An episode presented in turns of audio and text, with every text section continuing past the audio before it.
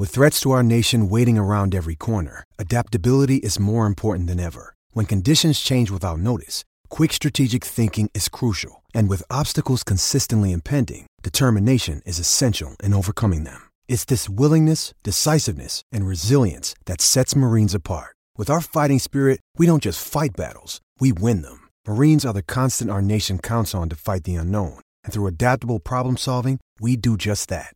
Learn more at marines.com. The Stinkin' Truth podcast is presented by Core Water. He spent 12 years in the NFL. You can't trust a guy that gyrates his hips after he scores. Has three Super Bowl rings, made multiple Pro Bowl appearances, over 16 years of broadcasting between ESPN and Fox Sports. And that's why I'm the greatest football player and best sports analyst ever. He's a soap opera star. It's pretty, uh, I can't remember what I was supposed to say. Has a reoccurring role on HBO Ballers. Mark Schlereth, handsome son bitch, get out here. And makes one hell of a bowl of green chili. It's Mark Schlereth, and this is the Stinkin' Truth Podcast. Hey, welcome in, Stinkin' Truth Podcast. Mark Schlereth, along with Mike Evans, Scott the Huff, the producer. Got to thank our presenting sponsor, the great people over at Core Water. I'm telling you what, Core Water, love it. Always at the gym with Core Water. You got to hydrate with Core. That's the way it goes. Big blue cap, giant suck hole. Get all that water in your gullet. Um, I'm telling you what, and crisp, clean, award winning taste. Uh, perfectly matching your body's pH balance, the natural balance of 7.4. I'm telling you what, this is great water. You can find it anywhere water is sold, especially 7 Eleven. That's Core Water. Check them out online. HydrateWithCore.com. Mike, how are you, buddy? Well, be honest with you. Uh, I'm looking at my hand right now, yeah. and I realize I don't really have big hands. No? No, like, and it, this combine stuff. That I gotta, I gotta be honest. Whenever they start talking about you know hand measurements, like they were talking about Kyler Murray's hand measurement the other day, and it was like nine and a quarter, nine and a half, whatever it Yeah. was, and I just. I, you know, they make such a big deal about it, and then I'm forced to look at my own hand and realize I just don't have big hands. So if they're making a big deal about it, what does that say about me and my small hands? Well, it says that that you're not going to play in the National Football League anytime soon. Oh, I- is, it, is that all it says? Yeah. Oh, okay, then I'm okay with that. Then you're okay. I'm I. I just found it. I found it hilarious. Okay, so you, Kyler Murray, there was like this big, like this big kind of, uh, you know, oh my goodness, he's going to measure today. You know, and all the scouts are out there, and they're all just gathered around the little scale and the measurement thing, and they're all just giddy with excitement to watch a dude stand there in his underpants and get measured. And you know, it's it's a it's kind of a fascinating, like how how many crazy people like put weight and it was like how how they weigh that? Because it was like is he going to be over 510 like ooh. And he was 510 and and like a tenth or whatever right? And they didn't put him at 5 they didn't go 510.1 they were like 510.125 648 you know? It was like uh, down to the the i mean it was ridiculous. And then it's all of a sudden like, oh, that's a good sign. Okay, because if he was five nine and five eighths, or five nine and three quarters, or five nine and seven eighths, ooh, not quite five ten. Right. This is a problem. And so then, then they come out with a hand measurement, and I found this interesting. The reported hand measurement. I think Baker Mayfield was nine and a quarter, and he came out and, and was he was nine and four eighths is what they listed him in. And I'm like, nine and four eighths. I mean, listen, I haven't helped my kids with their homework in quite some times, and I'd be the guy that would help my kids with their homework and then send them back to school, and they come back with a D on it. Like, hey, dumbass, like you got me a D on this paper. What? Thanks, Dad. Yeah. I'm like, D's for diploma, you little, you little shit stirrer. So. So anyhow, I'm like, I, I'm not the greatest fraction guy, but I think four eighths, lowest common denominator, move the one, carry the two. Uh, isn't that nine and a half? Isn't that the same thing? Yeah, Nine- yeah, yeah. But four eight sounds bigger. does four eighths sound? Does a half sound bigger or four eighths sound? Four bigger? eight sounds bigger. I mean, if they really wanted to make an impression, they could have said his uh, size was nine and sixteen thirty seconds. Ooh. That's which huge. Still, which is still nine and a half. Right, nine and 16, 30 seconds is huge.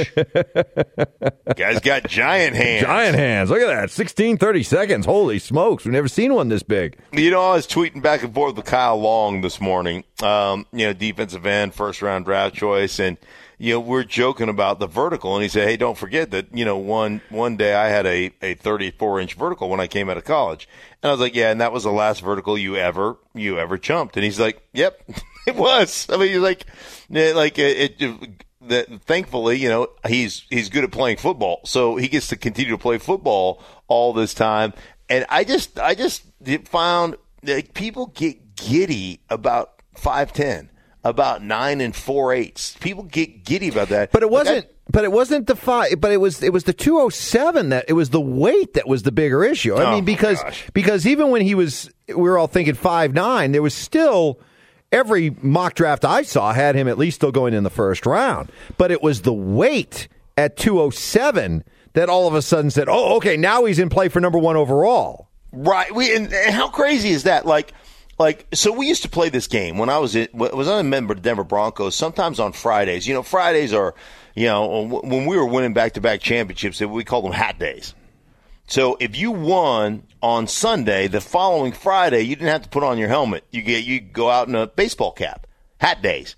And we used to like we'd be fighting in the huddle. Like, hey man, let's go get this freaking touchdown and get a hat day. Like it was a motivating factor, right? Don't have to put on the helmet, just get to go great straight hat day, hat day, hat day. And so I used to dick around. Tommy Nalen and I would dick around. We were both of us were about 285 pounds. You know, that was kind of our weight, right? And so we were used to dig around like, okay, who can gain the most water or most weight during during hat day, during practice? So we would weigh in, stand there in our cleats and, and you know the whole the whole get up, you know, the cleats, the shorts, you know, the the the jersey.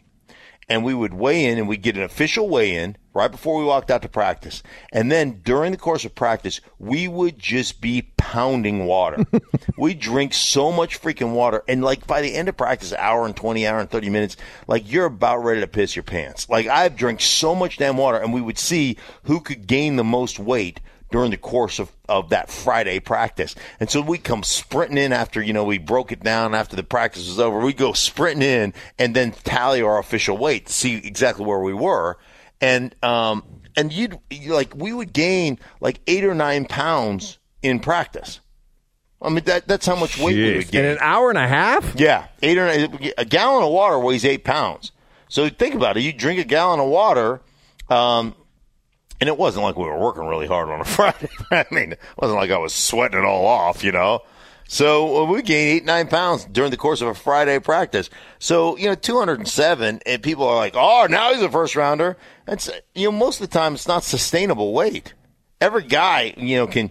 I always, I always love the the the report that he's put on. He's packed on ten pounds of pure muscle. Like, give me a eh, stop it.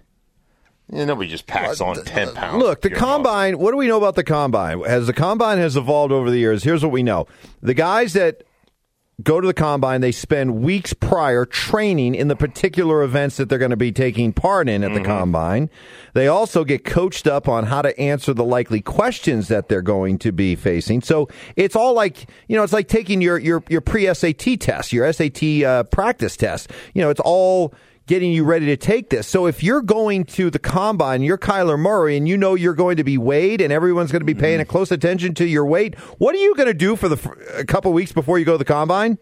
Eat your ass off. Right. All right, and you're going to get your weight up. It's like those wrestlers. Like I, I have the, the most mad respect for wrestlers, high school wrestlers. We used to in high school. We were at, we had an old school gym, so our basketball practices would be on the basketball court, and we had a stage, you know, where they used to, you know, hold plays and stuff. And the wrestling team would work out up on that stage, and I would peek around this curtain every once in a while during our Right. basketball practices, and I would look at these lunatics, the wrestlers. And I'd be like, "Oh my god, these guys work like they're, they're animals. How they work, and the way that they would cut weight to to make weight, and then as soon as they made weight." They'd go out and gorge and they'd be like eight pounds heavier when they, they, they wrestled. So, I mean, isn't that just what Kyler Yeah. Murray's doing here? Uh, there's there's no question about it. I was a high school wrestler, so I witnessed it firsthand.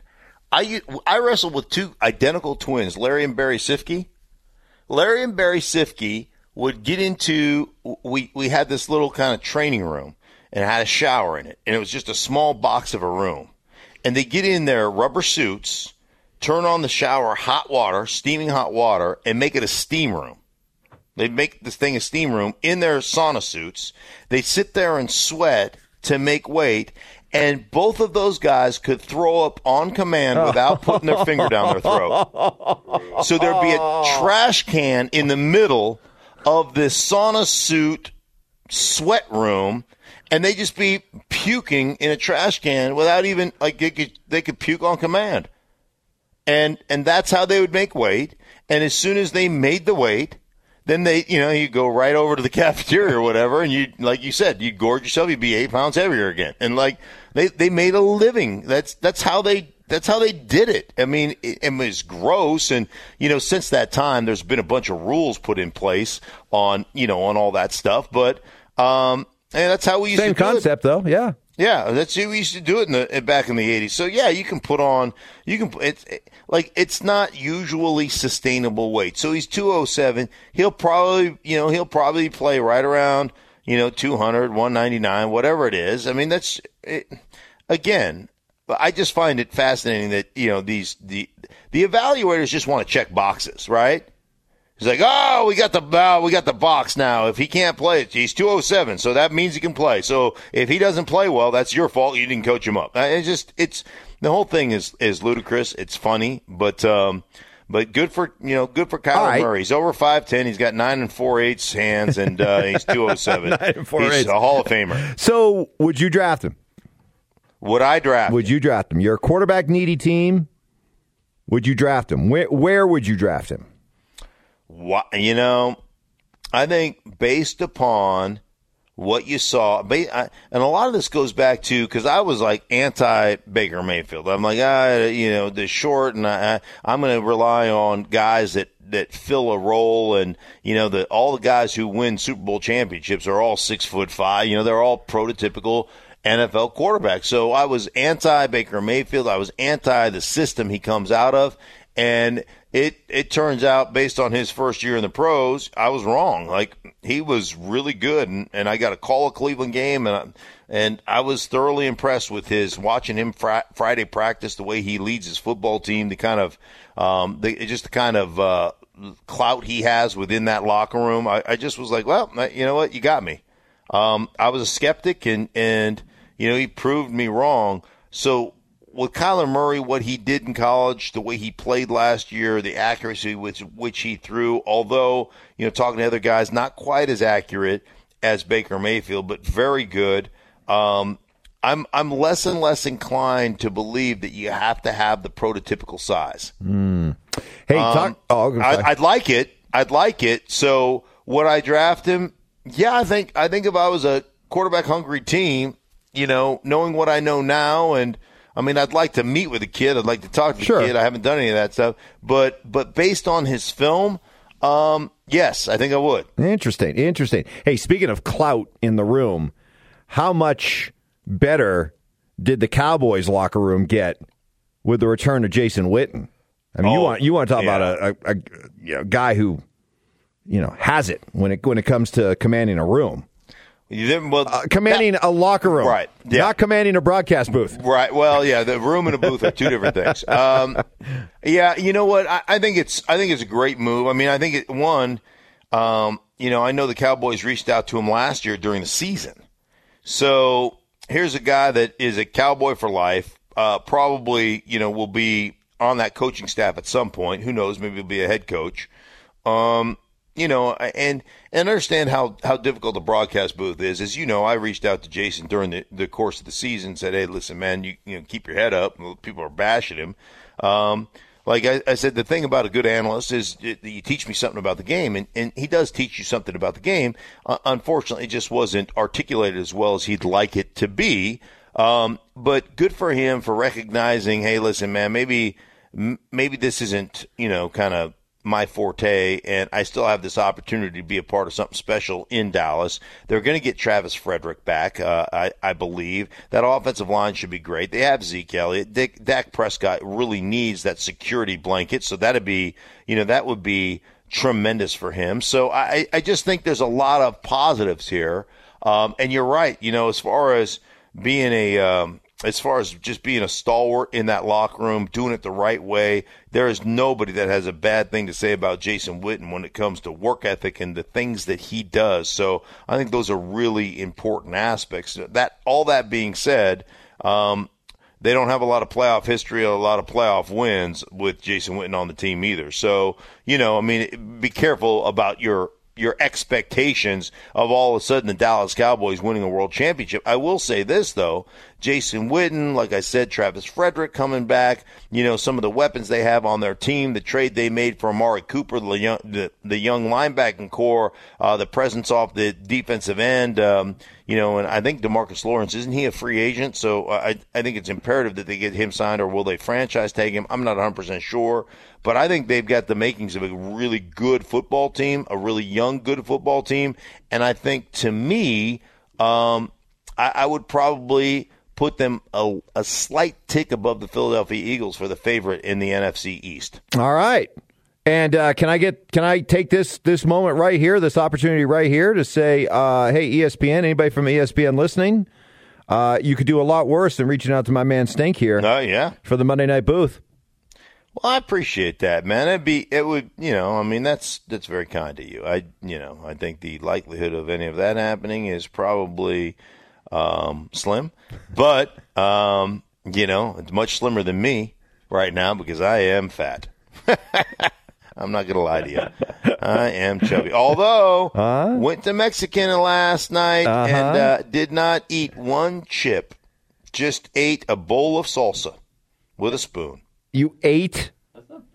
You ate. You, you know what? Actually, what? that's not a bad idea. Because how many times have we all gone to a Mexican restaurant and been like, "Wow, this salsa is really good."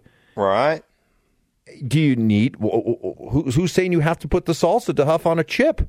No. Put it in a spoon and just eat it. I don't think mm-hmm. you have to. I kind of want to try that. I want to try that now. Mm-hmm. I've never done that. I've always thought you just had to you know, dip it in, dip something into it. But now, no, no, no. There, it was it, like eat it like get, soup or chili. Yeah, that's exactly how I ate it. And now mm. your lips get a little hot. Yeah, yeah. Depending yeah. on the uh, the temperature of the salsa, your lips get a little hot, so you have to deal with that. I drank a lot of water during the course of my salsa eating last night, and then um, this morning. Um, let's just call it a lava flow. Oh, wow. Now that's an endorsement. Oh. Right. Little bit of a lava flow. Can I tell you a, right? good, a good, little thing? I used to work at a. That's nasty. I used to work at Chipotle, and what we used to do uh, for a good little salsa uh-huh. is you take a little bit of sour cream and then add hot sauce to it or salsa to it and just mix it up. That's it's a good, hey, good story. No, Thanks I'm just telling. Hey, yeah, that's hey, really. No, I'd, hey, rather, I'd, rather, hear more about the lava flow. That's, that's why. Hey, I'm just that's giving why, a good food can, tip. You can dick. I, can I tell you something? That's why you're the producer. good story. Why don't you? Why don't you go back in the corner? good story, Scott. Wow, I can't wait to share that with my yeah. kids. Maybe just did, finish with one of your voices to try to rescue you. Uh, right. You know, you know, you know. No, it's you a don't good story. it. You know, What's a good story? because the huff by himself isn't that funny, but the huff with his right. voices, you know, right? Like, does anybody really want to hear just Frank Caliendo talk? No, right? No, they don't. I, I got this really good story for you guys. This one time uh, I was working at Subway, and you put meat between bread, and it's a good sandwich. Lord have mercy. Oh, you're a dick. you know what, though? You just ruined his weekend. You know what, though? You're going to try it and you're going to enjoy it, and you're like, man, I was an asshole. I was. This is delicious. Let me let, hey, let me tell you two things that aren't going to happen. One, I'm not going to try it. The other one is I'm not going to admit that I was wrong or that I was an asshole. All right, those two things are not Uh, happening. what a way to finish the week. Uh, yeah, for more food tips, tune in next week as Scott tells you about his time at Quiznos. For everybody involved in the Stinking Truth podcast, It's Chipotle, but who Oh, cares? yeah. Oh, he worked at Quiznos too. Oh, okay. Yeah, oh yeah. He's worked at Subway, Quiznos. maven. He was a fast food uh, magnet. Uh, anyhow, for Scott, for Mike, for myself, and uh, for our presenting sponsor, all the fine folks over at Core Water, thank you so much for listening, and we'll be back with you next week. The Stinkin' Truth Podcast presented by Core Water. Subscribe to the Stinkin' Truth Podcast via Spotify, iTunes, Stitcher, Google Play, SoundCloud, and plenty of other podcast platforms.